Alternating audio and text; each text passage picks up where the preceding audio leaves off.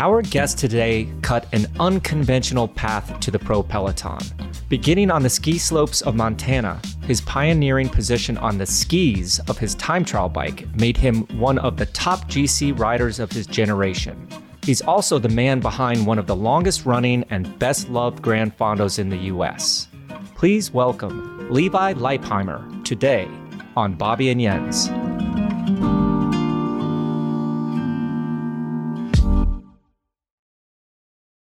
Levi Leipheimer, welcome to Bobby and Jens. I'm stoked to be here. I, I mean, we, we were just talking, but you know, my invitation to the podcast has apparently been lost for a long time. I've been waiting, and finally, I'm here. uh, you know, to preface that, I, I gave Levi a little crap because you know it's been what 14 years that he's had his fondo out there in beautiful Sonoma County, which is where I spent some of my early days on. Um, and never got the invite. But uh, man, it has been a long time, and you know we obviously raced together. You and I were Olympic teammates. You used to fight it out with old Yenzi in the Tour of Germany. But uh, this is just going to be a lot of fun going down memory lane a little bit. But first of all, like I see your backdrop there. Yeah. Where are you? Uh, I've well, I've been living in Lake Tahoe for uh, last five years now, and we just had our second biggest winter on record, and it's just incredible. I mean, you drive around, even now it's April 19th, and there's 30, 40 foot snowbanks left. We're, we're not going to be mountain biking for a while, which, you know, it is what it is. Luckily, I have other things I do these days. But wouldn't that bring back like childhood memories? I mean, uh-huh. uh, you could go out and ski like back in the days, right? Before you picked up cycling. Are you still skiing? Is the skiing still possible out there? Or oh, yeah is the snow not good enough? No. Um, so actually, today I realized that I'm approaching 100 days on Nordic skis. I probably have like 20 or 30 days on alpine skis. So I've been skiing a lot this year. It started early and we have plenty of snow. We're going to be skiing for a while. In fact, I live near uh, Palisades Resort and they have uh, already announced they're going to be open until July 4th.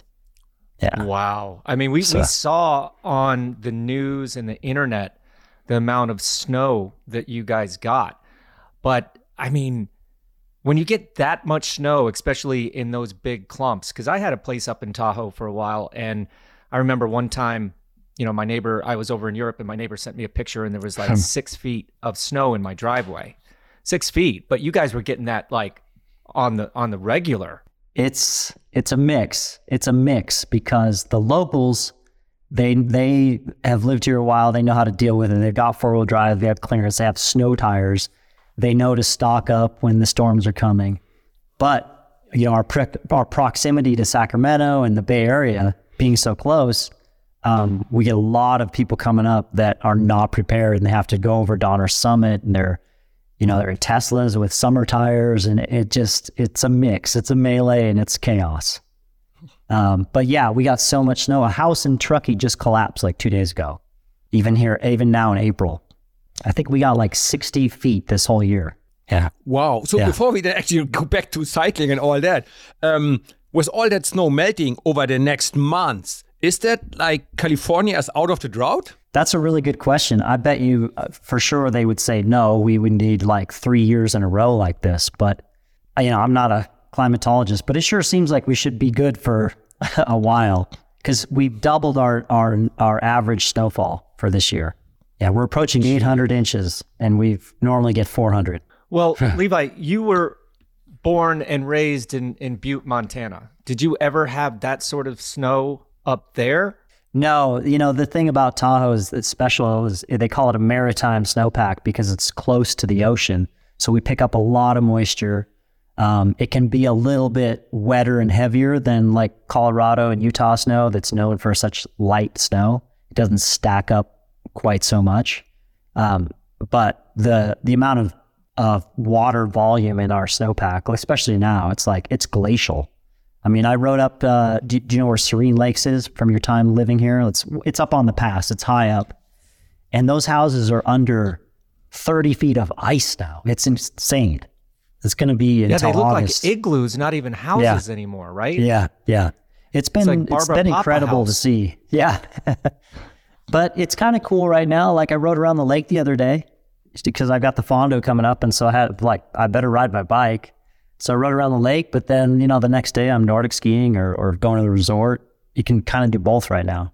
I got to ask you cool. a quick story because Uh-huh. when, when I used to ride around the lake, a buddy of mine told me that if you go clockwise, so that you're- you're on the inside of the lake the whole time, like the lake is on your right, Uh-huh. that it's 71 miles, the loop.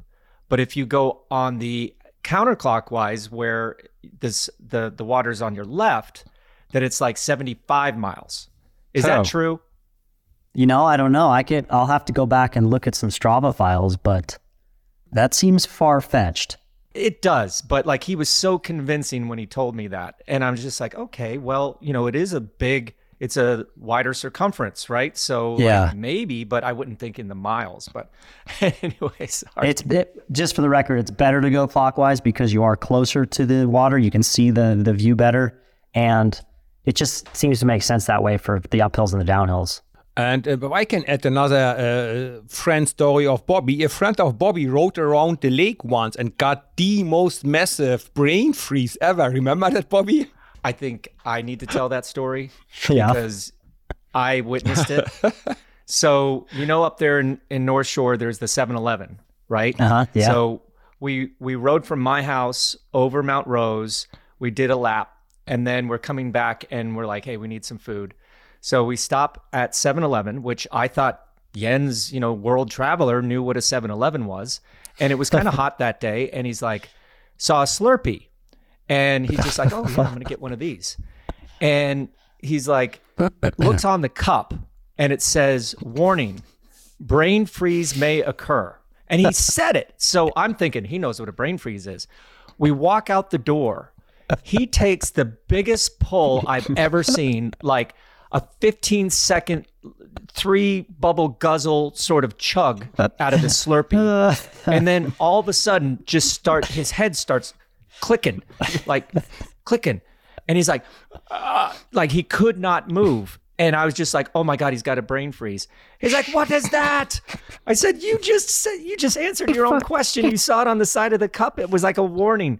And he was just like, I never experienced that in my entire life, but it was hilarious. That must have been that must have been early in your career, Jens, because that explains a lot of things.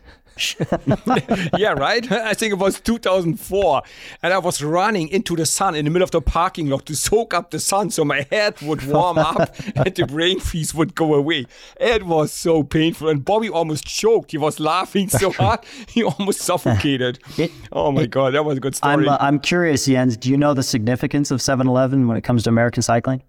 Absolutely. We had now two or three 7 Eleven riders.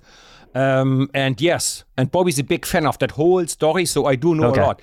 I mean, I'm sure as Bobby can attest, we grew up watching that, and that was inspirational for me as a teenager. Well, that is a perfect segue into one of my next questions. Is when we were younger, you were two years younger than me, I believe. You were born in '73, so she, she's you're about ready to turn the big five zero, aren't you? Oh man, uh, I don't know. I can't do math, so we'll just move on from that Well- question. I I think you are, buddy. We got to plan something big. But you know, our paths didn't really cross because by the time I was, you know, quite young, I was racing over in Europe, and and you were two years younger. What was your path from Butte, Montana, into the world of cycling? you know, looking back, it's definitely meant to be. Um, because how do you find the road bike in Butte, Montana, amongst a culture of wrestling and football and drinking and fighting? Uh, and you find yourself in the Tour de France one day. I mean, it was meant to happen. It was out of my hands. But um, the short story is my older brother, who's he's like seven years older than I am. He and his friends, for some reason, started riding road bikes. Probably the only time it's ever happened in history of Butte, Montana. Uh, I was 13 at the time and started to tag along, and you know I'm in tennis shoes and and a t-shirt, and after two weeks, I could drop them. And uh, I remember watching the 1987 Tour de France when I was that age. It was an epic battle between Roche and Delgado, and I was just hooked. You know, looking back, I knew it's kind of really what I wanted to do, but you know, you're 13, you know, you don't know if you're going to make it there or not. But that was it was meant to be. So then, at, at what age you put on your first race number? 13. Yeah. All Yeah. right. So you started and then straight away started racing within the same year. Yeah. There's no two years of training know- or contemplating about it. This this isn't uh, this isn't Germany or Europe, Jens. I mean, we're talking about Montana. It's very, very uh, limited competitions and limited participants. So, you know, small races spread apart. It wasn't my first sport when I started. I was a skeet racer, and uh, little by little, just took over. I hear that. That's exactly what happened Uh-huh. to me at around the same age. But I had it easy. I grew up in Glenwood Springs, Colorado. We had the Olympic Training Center three hours down the road in Colorado Springs. You know, Boulder, Denver area. You know, we had the junior 7 Eleven team back then, Plymouth Reebok. I mean, cycling was everywhere. We had the Coors Classic that basically went through our valley. But there has to be a moment where you go from a kid following his older brother around in tennis shoes to actually realizing that this is going to be your profession. Did you have to relocate? Did you like what was your your breakthrough moment where all of a sudden you had that foot in the, the proverbial door as we say? I think there was probably uh, multiple moments like that. You know, it's like step by step, level by level. And so I actually graduated high school in Salt Lake City. I went there to ski race and down there, there, you know, was a little more competition, more races and kept doing better and better. I mean, on the bike, I'm talking about. And then I met someone who had been to Belgium before and he was going again. And uh, I tagged along and ended up you know, living in a in a hostel for a couple years, like you know, not the whole year round, but I'd come back and forth and just just kind of threw myself into the deep end there because I just needed to go somewhere where I could race a lot and learn the sport. And Belgium is a, actually a pretty good place to do that. What years was that? 93, 4, and 5. And then after that, I started to do some races on the national team. And, um, and then eventually got on a small pro team in the US and then US Postal. That pro team was Saturn? I was, I was actually on, it was, well, it was the, it was the year after Nutra Fig, but that team was called uh, Colorado Cyclist with uh, Vaughters and Malcolm Elliott, Thurlow Rogers. Uh, so one year there, then two years on Saturn, and then I went to U.S. Postal. So at, at, at what age or what moment you started to believe that, hey, this Tour de France thing might happen actually for me? And second part of the question, at what year, at what time you actually could live off your cycling? At uh, one did you actually made the first okay salary? I I guess the first year I turned pro, I was only making like twenty thousand dollars that year, but uh, you know it was enough for a twenty-year-old to uh, to live and pay rent and buy food. So that was that was the moment, the first small pro team in the U.S. And I think um, really believing that I was going to get to the Tour de France probably wasn't. It's tough because you know I went to U.S. Postal, and that's when you know Lance had just won his second or third tour. And I felt like, even though I was on that team, it felt like a kind of a big step to get into that team. And the first year was kind of like survival. I started to get results at the end of the year. And then the end of my second year, I went into the Vuelta, no contract with the team. Roberto Heras was our teammate. He was the defending champion. And he was not as good as he was the year before, but I just came into really, really good form. And long story short, I ended up third on the last day in Madrid, no contract with the team. And so uh, all of a sudden, you know, I remember having an offer from Mapei and a couple other teams, but eventually went to Rabobank. And then that's where I was like, okay, I'm going to the Tour de France. Yeah. I remember that Vuelta. You were absolutely flying back then. Yeah. Um, you know, to back up a little bit, I remember, I think the first time that I was just like, damn, Levi can time trial was like 1999 when you won the Nationals. And I think Steve Haig Uh-huh. and I forget, uh, Chris Wherry, our other buddy from, from Yeah. Colorado yeah. you beat them. Uh, was that like where when was your your first win where you were just like, you know, okay, I'm here now. Do you remember Uh, your first win? I remember my first win when I was on US Postal was at the end of the year. It was a time trial at Franco Belge. Remember that little stage race? But I, I did beat I beat um who's the German guy? He like a week later he got a medal at the Worlds. Michael Reek. Uh, Michael Reek. yeah, Michael Rich, the one with the scar on his Yeah. face, a big, Yeah. strong powerhouse. Yeah, Michael Rich. He think yeah. I beat by like one second in that TT, and then a week later he got like second in Worlds time trial.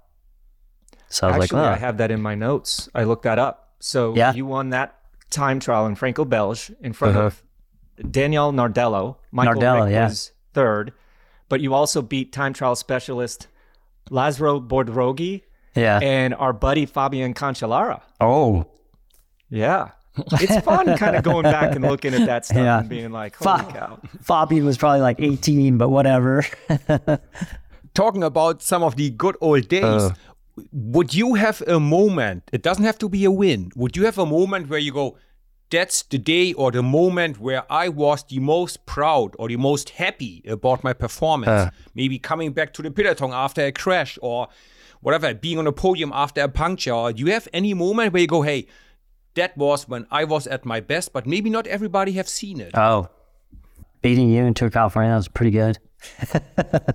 yes, thanks for rubbing it into me. I feel so oh, much we better went back and forth. Yes, you got me uh, tour of Germany a couple times. I, mean, I won a TT in the Tour de France. That was a, an incredible day, but everybody saw that. You know, there was there was a time when it wasn't even my result. It was Alberto Contador's first big result. He when he won Paris Nice on the last day, and our team was really incredible. And I felt like I had a lot to do with that day. And yeah, nobody knows that, but I was really proud and I was super happy for him and, and I was super happy for the team. And it was as if I won. It was the beginning of his um, career. So it was that was pretty cool. 2007 Paris Yeah. Jeez. Well, 16 time trials uh, from my research. Obviously, you've had that gift. And then when you started to ride the Tour de France for Rabobank and, and Gerolsteiner, your time trialing wasn't what it was other times during your career. But one of the things that was really cool was you were one of the first pioneers of the super aero position. And I remember you spent a lot of time down in the, the wind tunnel. I think it was the San Diego wind tunnel. Um, obviously, that position is is not legal anymore. But tell us a little bit about that project and and how all the effort that that went into getting in that that crazy position. You know, I, I do you remember Kirk Willett? Sure. Uh, you ran so that his- wind tunnel, right? Well, his brother Craig was he was heavily involved, and I was on Gerolsteiner, and I, you know, I don't remember how it came together, but um, Specialized I think was involved before they had their own wind tunnel, and that that San Diego wind tunnel, by the way, I gotta I gotta just mention it's really cold, it's tough in a skin suit. Um, but Craig, uh, he set it all up. Kirk was there, and we were testing positions, and it was like, you know, okay, it's okay, numbers. And he's like, let's try this one thing, you know, elbows together, arms up in your face. And it was a record for the wind tunnel. They were like, that's the lowest number we've ever seen anyone produce. So then it was like, holy shit. And I went outside and rode it, and I was like, this is actually more comfortable than what I've been riding around in. So uh, that was a big, yeah, that was a big moment in my career, actually. I have Craig and Kirk to thank for that. So hope they're watching. So um, these uh, these TTs did help you a lot winning uh, GC, right? You were good in the mountains, and then you could gain more time in the TT. That got you to win three times California, right? Yeah. Why why would why you think the race stopped, and, and what would it take to bring it back? I mean, you you must have been in love with the race. You were involved with the the, the route developing, right? Uh, the course a little bit. Yeah. You know, I, th- I think unfortunately to put a race on in America, especially in California, it's just really expensive. You know, it costs them at least a million dollars a day. So Amgen and the Anschutz group, they were, I think they were losing money every year. It was just a promotional vehicle for them. So yeah, unfortunately, just the bottom line, I think it was just too expensive. Yeah, so we, I guess we just need some big, big sponsors. You know, and it has to be televised, which it was, but probably on a bigger scale. It would need to be televised on a bigger scale. Don't you agree, Bobby? Yeah, that's a tough one. I think you hit the nail on the head right there with the expense of you know closing those roads. Um, police is is quite a big thing, but uh, to kind of you know pivot to another race or another event that you've had going since 2009, um, the Levi's Fondo. Uh-huh. like you were still racing when you started this, Uh-huh. and you had relocated or were living in Santa Rosa and decided to start a Fondo. What and why did you come up with that idea? And tell us a little bit more about the event. You know, I had been kind of working on an idea for a couple years before that, and I think it was born out of, and, and I tell this story a lot, but it really remains true. Is that when I look back on my childhood and how I got into cycling, and then as a professional athlete, um, and I'm sure you guys can relate, it's a selfish, self-centered existence, and you take a lot from people who are happy to help and they share in your success and and that's all great but it always felt like i um, i was taking more than i was giving I, I suppose maybe i gave in the form of entertainment but that's all i think that's kind of hard for us to realize when we're on the inside or at least it was for me so i was always kind of thinking like what can i do that's like to give back to the fans or to pay it forward and then one day I was riding with a, really good friend of mine in Sonoma County. An Italian guy, and he had on a jersey from a f- Grand Fondo in Switzerland. It was the Alex Moos Grand Fondo. Remember, I'm sure you remember Alex. He was on BMC at the time. Yeah. And I was like, I had heard of Grand Fondos, but I'd never heard of a rider like hosting or endorsing a Grand Fondo. And all of a sudden it just clicked. I was like, there are no Grand Fondos in the US. We're right next to the Bay Area. This is Sonoma County, the, the best road riding in the United States, in my opinion. It just all made sense and clicked. And, and I, you know, hooked up with Carlos Perez at Bike Monkey, who had been putting on a couple events, um, mountain bike events before then. And he was just like, we're going to do this. And he took it by the reins. And I think everything just fell into place. it went really successful. We had thousands of participants, right? And then the Corona or COVID uh, thing happened. How did you manage to go through that? Because, um, as you know, my Grand Fondo was often a week before, or after yours for, for a few years, and we didn't survive the, the COVID years. We couldn't bring it back after that. How did you manage to keep it alive? I mean, that's a good question. It's it's not the same scale it was. You know, we had like 7,000 riders before then, which was pretty overwhelming and it was really hard for the team to manage. And I think for a lot of people, that was a little too chaotic. Maybe it was tipped the um, uh, fun meter into a little bit of chaos. And so, I mean, I thought it was great, but uh, for a lot of people, it was a, a bit much. So now it's like 2,000, and I think it's a more manageable number. I think actually COVID was a nice break for the team. Like Carlos, he needed a break uh, to regroup and just kind of pivot. We now start in Windsor, which is like 10 miles north of Santa Rosa. And it's a lot easier for us to get in and out of town, a lot less roads to close. Goes back to our our discussion about the Tour of California. The cost of CHP is really high.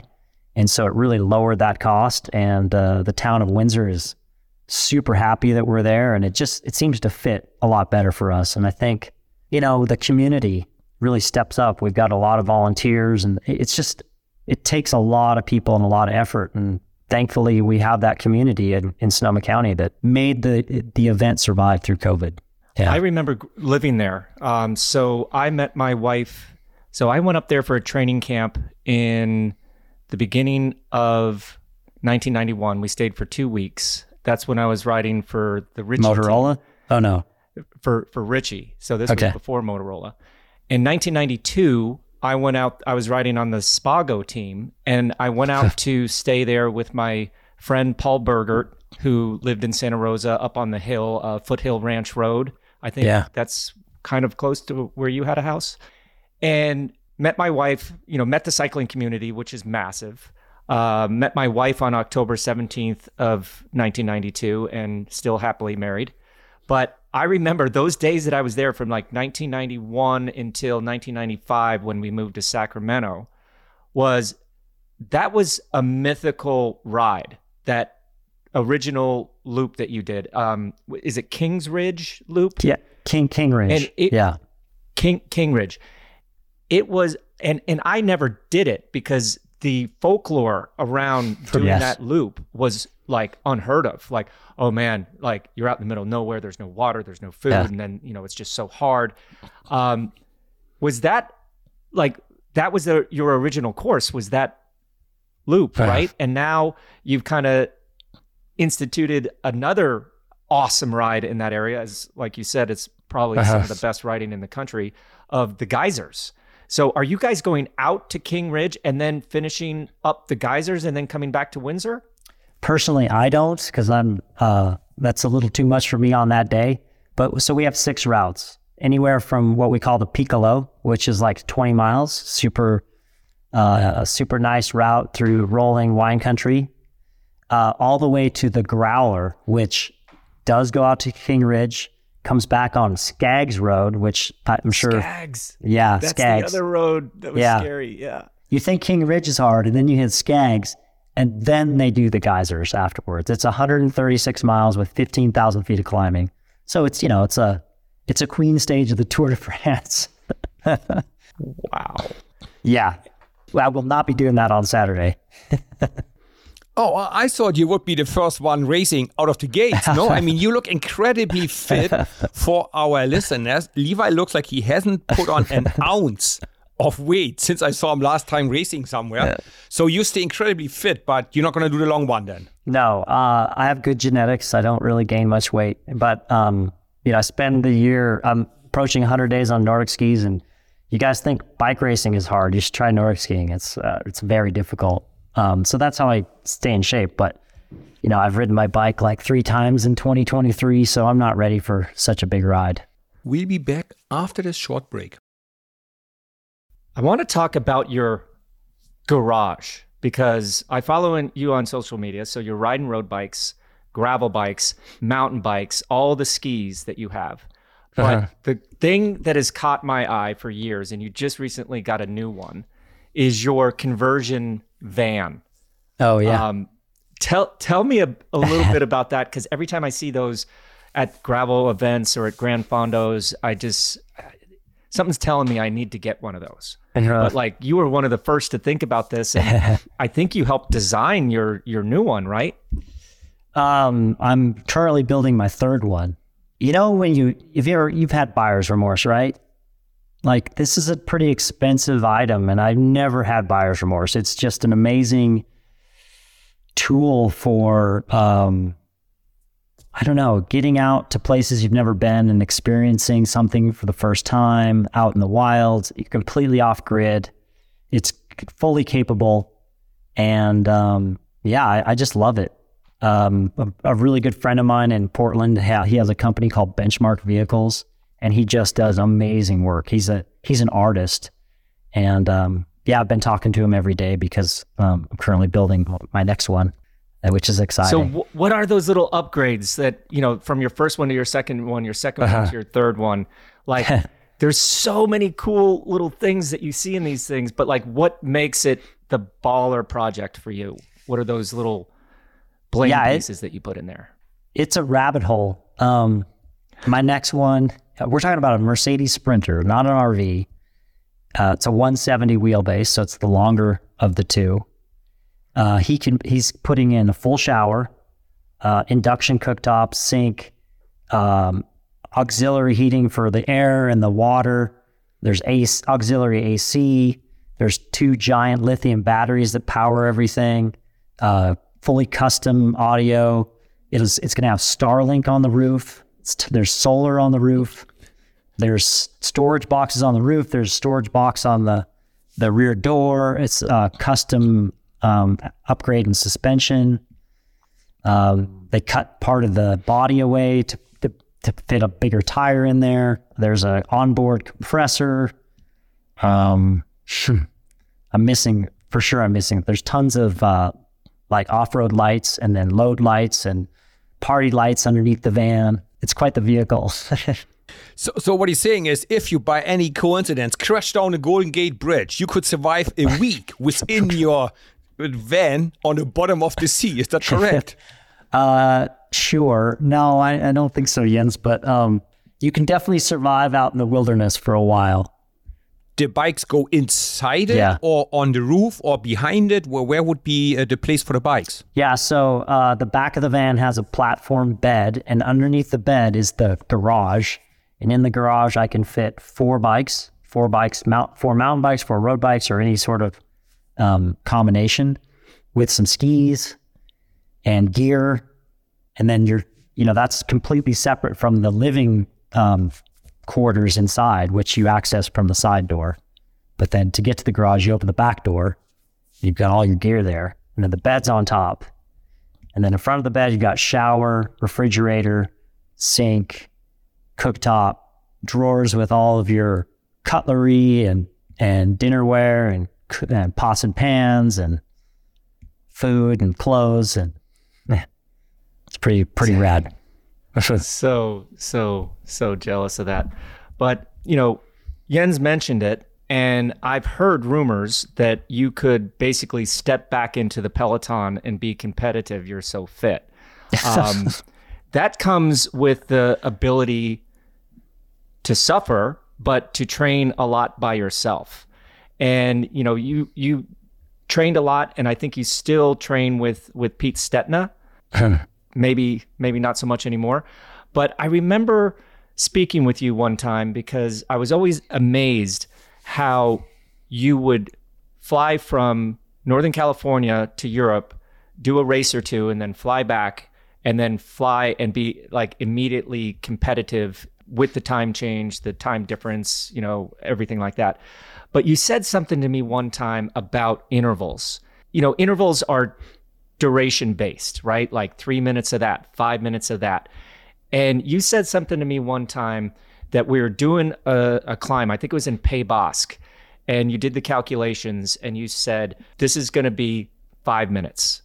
I can do anything for five minutes. How did you approach interval training, especially at those higher intensities? Did you kind of think like that? Like, you know, this isn't too long. I can do anything for this duration. Huh. I don't remember that conversation, but um, I'm sure you guys can relate that by by the end of your career or the last whatever how many years, uh, training and racing it, it becomes an art form, right? Like you you start off when you're young and you're learning and you're trying to soak up everything you can and and you know you go down rabbit holes that end up being a dead end or you waste your energy and by the end you get back to the basics i think and you know by the end i didn't really need a power meter. I, I mean i still had one but i knew from perceived exertion what 300 watts felt like what 400 watts felt like. And i started training with max testa halfway through my career and that was probably the most impactful um, thing that ever happened to me. He he completely changed me as a rider, and um, I never thought I would be able to handle the load that he gave me, but he just had an amazing impact on me, and I learned a lot and a lot, lot about myself. And so, I don't know if that really answers your question, but that's probably the best I can do.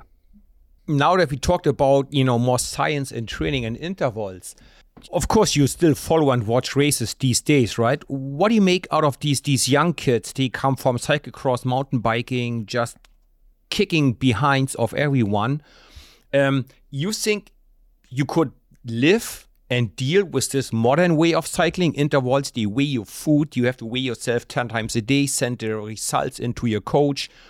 Would you be able to to live in this modern day of uh, cycling? Because i think for myself i would struggle with getting commands to breathe to eat to digest and to breathe again. Um, you think you you would like it and you would be good at it? I, I personally don't think I would need to do that. I, that's I think that's what by the end of your career it becomes an art form. And so, you know, as a younger rider, you follow all of that rigidity, and it's it. I think it, it it ends up being a waste of energy. But you do have to go through that process to learn to trust yourself and trust your own perceived exertion and listen to your body. Because I think all those numbers and all that science and all that external um, distraction can disconnect you from yourself and you're not listening to yourself. And that's a big mistake. I think that's probably the biggest mistake that any athlete does is pushing themselves too hard, not listening to themselves, not being kind enough to themselves. But again, it's a process you have to go through. But I, I do, if it's okay, I'd like, you know, you mentioned watching today's racing, and I was thinking about this today. You, you got Mathieu van der Poel, right? Like his dad won classics, his mother's father won the Tour de France. He's got this amazing genetic ability. He is the perfect classics rider. Like he's got an incredible set of skills for riding the classics, right? He won Milan San Remo, he won Paris Roubaix. And then you've got this kid who's not a classics rider who rode him off the wheel in the saddle at the place where everybody knew he was going to go. I mean, it's just incredible. Pogacar is like, I don't know, have we ever seen anyone like him? The new Eddie Merckx almost. I mean, it's I- apples and apples and oranges, right? We can't really compare him to Eddie Merckx because it's totally different. But it's just, I mean, I'm at a loss for words. There's no doubt that we are living in a very blessed period of being a cycling fan, and I am sure as heck happy that I'm watching it from my couch instead of trying to keep up with this because, you know, this Pogacar kid, I I have to think that racing against him must be so depressing right Yeah. now. I mean, he, you know, you win Amstel Gold, you win Flèche Wallonne today. Um, he's going for the triple. There's only a few people that have ever done that, but it's almost like depressing. I would think, even if you're at your best, to know that this guy is is that much better. But Jonas Vingegaard is winning races with two fingers in his nose. Um, I'm going to ask you this, Levi, because you you have experience in the the biggest races going for GC. It seems like there's a a, a, a silent battle going on between Pogacar and Vingegaard. Like Vingegaard got the best of him last year, and he won the tour. Um, he used that as motivation over the winter and came out just smoking, right? Just winning half of the races that he's entered. And then Vingegaard takes a little bit while longer and then wins multiple stages of his first race. He won three stages of Pays Basque and the overall. Are these guys shooting their shot a little bit too early, or do you think we will see them still at their best in July? Yeah, I mean, that's a really good question. That's another thing I don't really understand because in our day and age, the Tour de France winner was nowhere until maybe the Dauphiné. Maybe maybe a little spark here and there in the spring, but um, it didn't it didn't work like this. They didn't come out all guns ablazing, winning everything, and then still winning the Tour de France. So I don't know. It's co- completely different than when we were racing.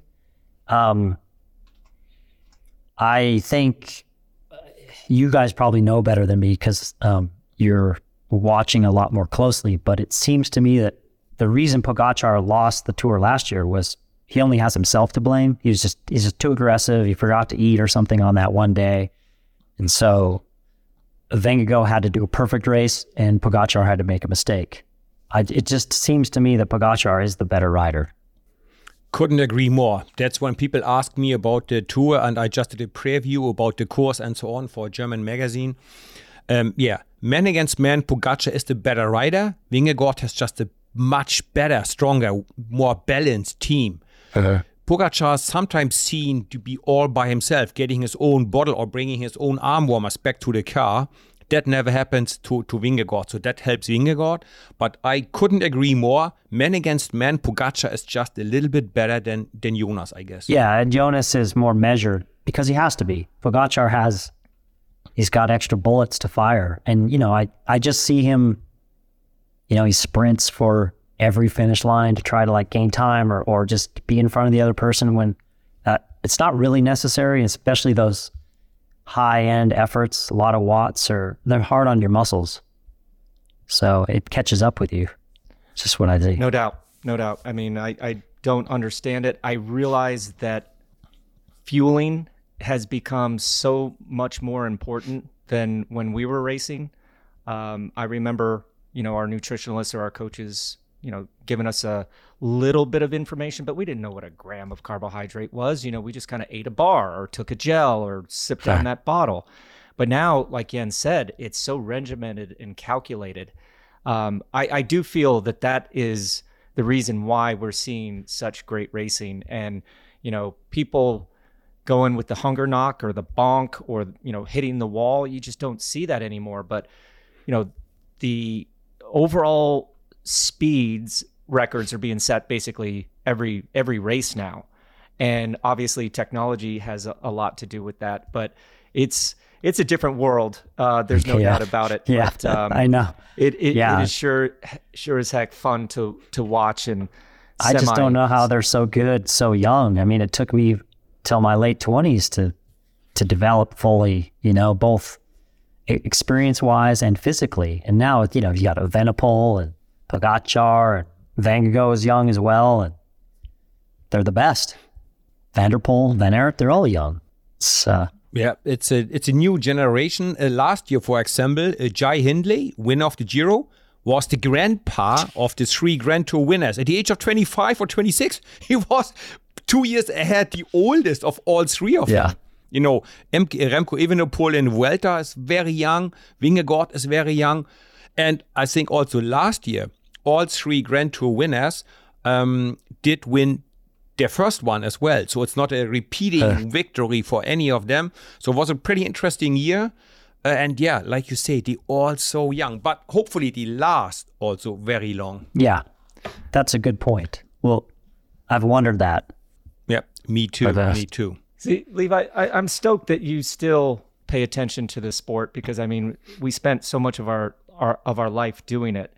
Um, so I'd like to hear your opinion on the state of cycling in the U.S. at the moment. You know, we see obviously gravel is the new buzzword. We have we talk about it all the time. I do it. I love it. I think it's amazing. Um, you mentioned Tour California maybe having a tough time coming back. Do you think that we are providing that sort of infrastructure to the young riders these days that will give them the chance to get to Europe like like you and I did? Um, when it comes to gravel racing, for example, I think that ties into what we're talking about, Tour California. It's much less expensive to put on a gravel race. There's no cars, there's a lot less traffic control, and people enjoy it. It's it's a little less dangerous than road racing, I think. You know, the speeds are slower. I don't know, it's interesting to do. And then that brings up the point of, you know, are we are there enough road races to develop uh, the next generation?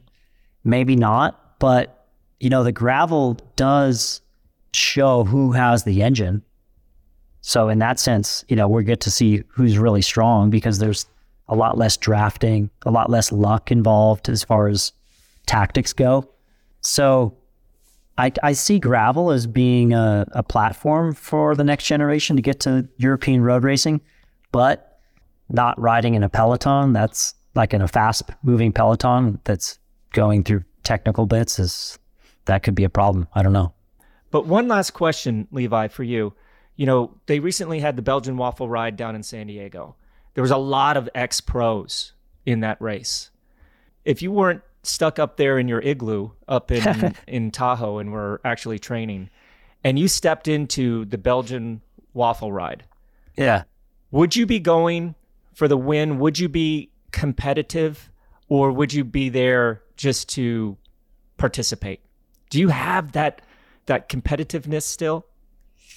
I mean, when I when I do step into a race, it, it's like second nature. Like you know, I'm like the scorpion on the frog's back. I can't help myself but to like get competitive at race.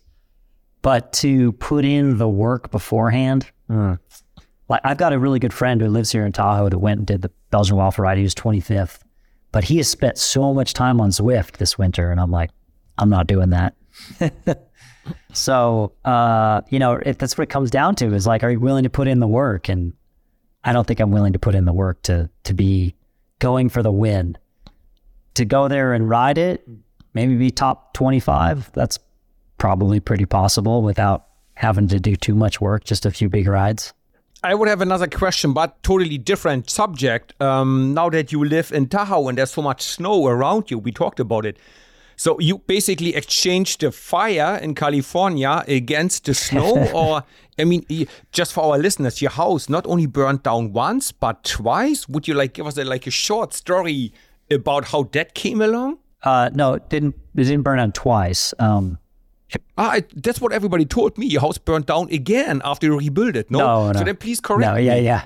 No, my house burned down in 2017 and uh, moved to Tahoe in 2018 and rebuilt here a, a, a new house in 2020, 2021. Just- It's all getting away from me now. 2021. Yeah, I mean, I don't know. Life just blows you certain places sometimes, you know. I I didn't when it burned down, I was like, I don't know if I ever want to own a home again. I'll, maybe I'll just rent for the rest of my life. But it just worked out that I rebuilt and for no rhyme or reason. Well, the winds of destiny have blown you around to some pretty cool places. Yeah. You know, Butte, Montana. You know, you Well, lived oh, in yeah. Girona, lived in Santa Rosa, and now up in Lake Tahoe. Man, I tell you, it has been an absolute pleasure. Been going down memory lane a little bit here. Yeah. Thanks for filling us in. Um, it's been a long time since since we've caught up, even though I do follow you on uh, social media from time to time. But Levi, all the best with your event coming up this weekend. And man, let's get together and uh, do a Gran Fondo or ride gravel Yeah. sometime. It'd be a blast. You're both always welcome to come to the Fondo. I just, I guess I'm too humble to ask, but let this be known that anytime you, either of you want to come, people would be ecstatic. So, but, and it's been, it's been awesome reconnecting with you both.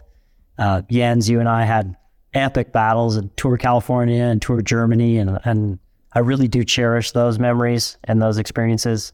Bobby, like you said, we were Olympic teammates. You know, I always remember Athens together um, I had such a great time there, and you obviously had a very successful time there. And so, uh, again, I'll cherish those memories forever. Thank you.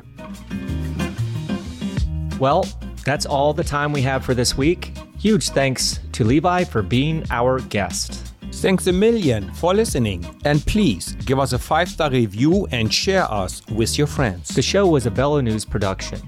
The producer was Mark Payne, and this episode was edited by Tim Mossa. Please follow us on Twitter and Instagram at Bobby and Jens and share your cycling stories with us. Levi lives in a pretty extreme environment right now. What's the most extreme weather you've dealt with on the bike? Let us know at Bobby and Jens.